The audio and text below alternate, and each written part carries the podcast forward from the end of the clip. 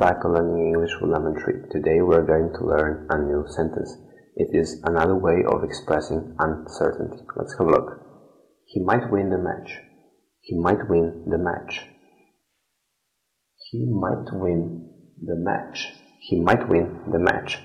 You also use might to express uncertainty and it is less formal than may.